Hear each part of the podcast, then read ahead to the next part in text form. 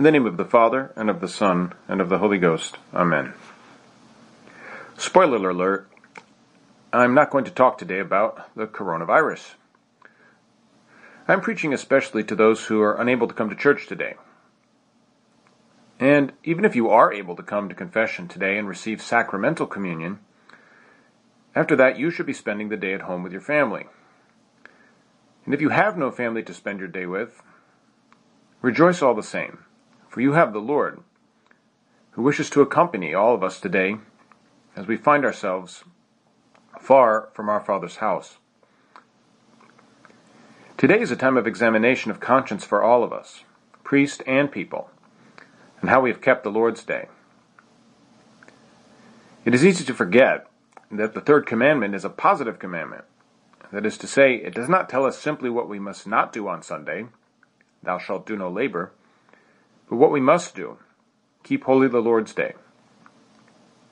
How often have we contented ourselves with shooting in and out of Mass as quickly as possible?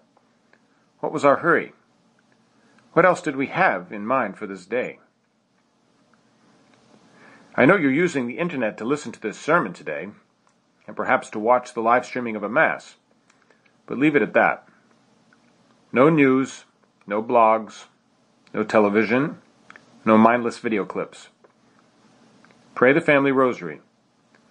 Read the New Testament or the writings or lives of the saints. Sit down for a proper meal with your family and play a game together. The main reason why I wanted to avoid talking about said virus today is because I want to make sure we stay on track with our Lenten program. I hope we haven't forgotten about that especially because this Laetare Sunday presents to us perhaps the key to this whole interpretation of the days of Lent, which we have been following this year. The senses of Scripture.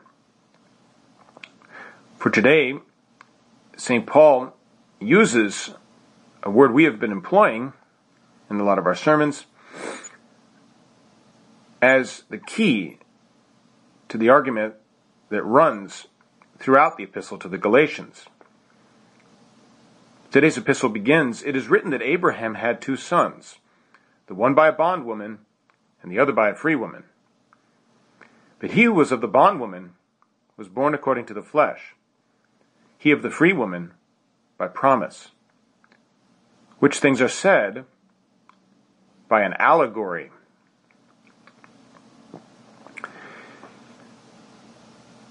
At the start of our Lenten pilgrimage, which seems awfully far away now, I explained to you that we have always to look at the literal sense of the scriptures and the spiritual sense. It is always the literal sense that is exposed first. The scriptures are not a secret code. St. Thomas insists that there is nothing contained in the spiritual sense of Scripture which we could not find out from it being taught in the literal sense elsewhere in the Scriptures. It reinforces them in a very powerful way. But we do find, according to the teaching of all the fathers, a literal sense and then a spiritual sense, which is divided into three allegory, moral, and anagogy. So the allegorical sense, the moral sense, in the anagogical sense. And for those of you who were able to come to most of the daily masses when we started Lent,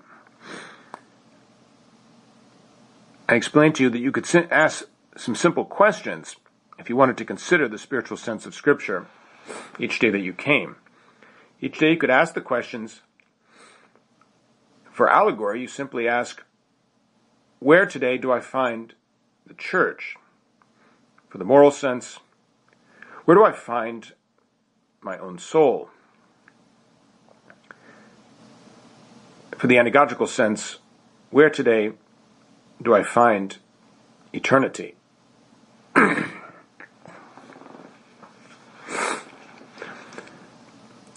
the argument that St. Paul employs today against the Judaizers of his time, those who were telling the Galatians that in order to be saved, they still had to submit to the full law of Moses,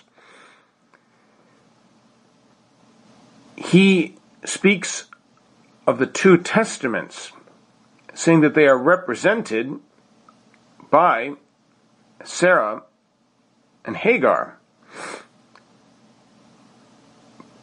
His argument, though, is truly astounding in that he teaches us,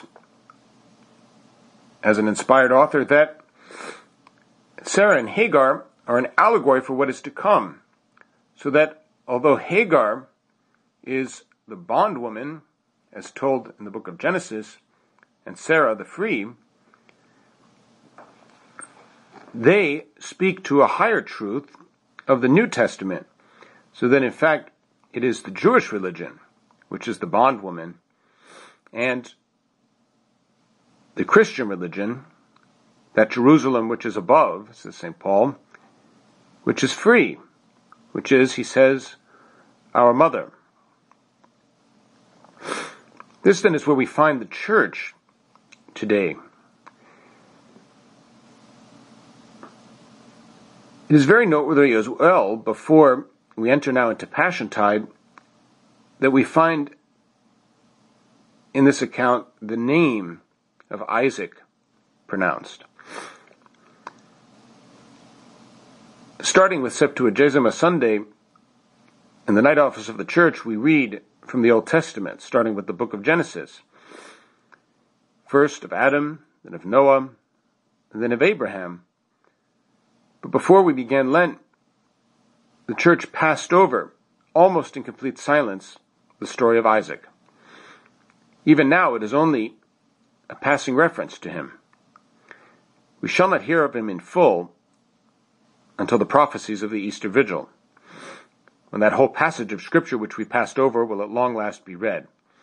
This is because the church sees Isaac, especially as a type of Christ, prefiguring Christ so closely that he could not be mentioned so early on. The prophecy there has to be reserved for the Easter Vigil, right before the resurrection. Christ then is the new Isaac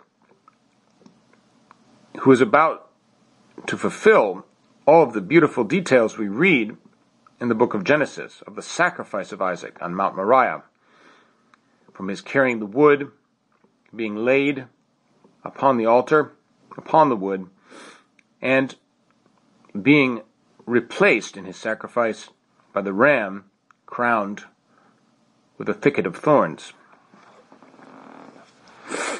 It is this new Isaac whom we encounter today, not in the temple, but in the field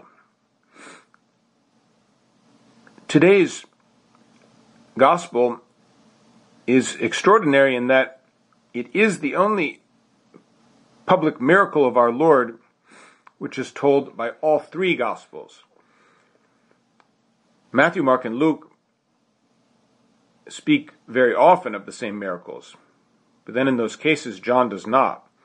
In the case of the feeding of the 5,000, however, all four gospels recount this miracle.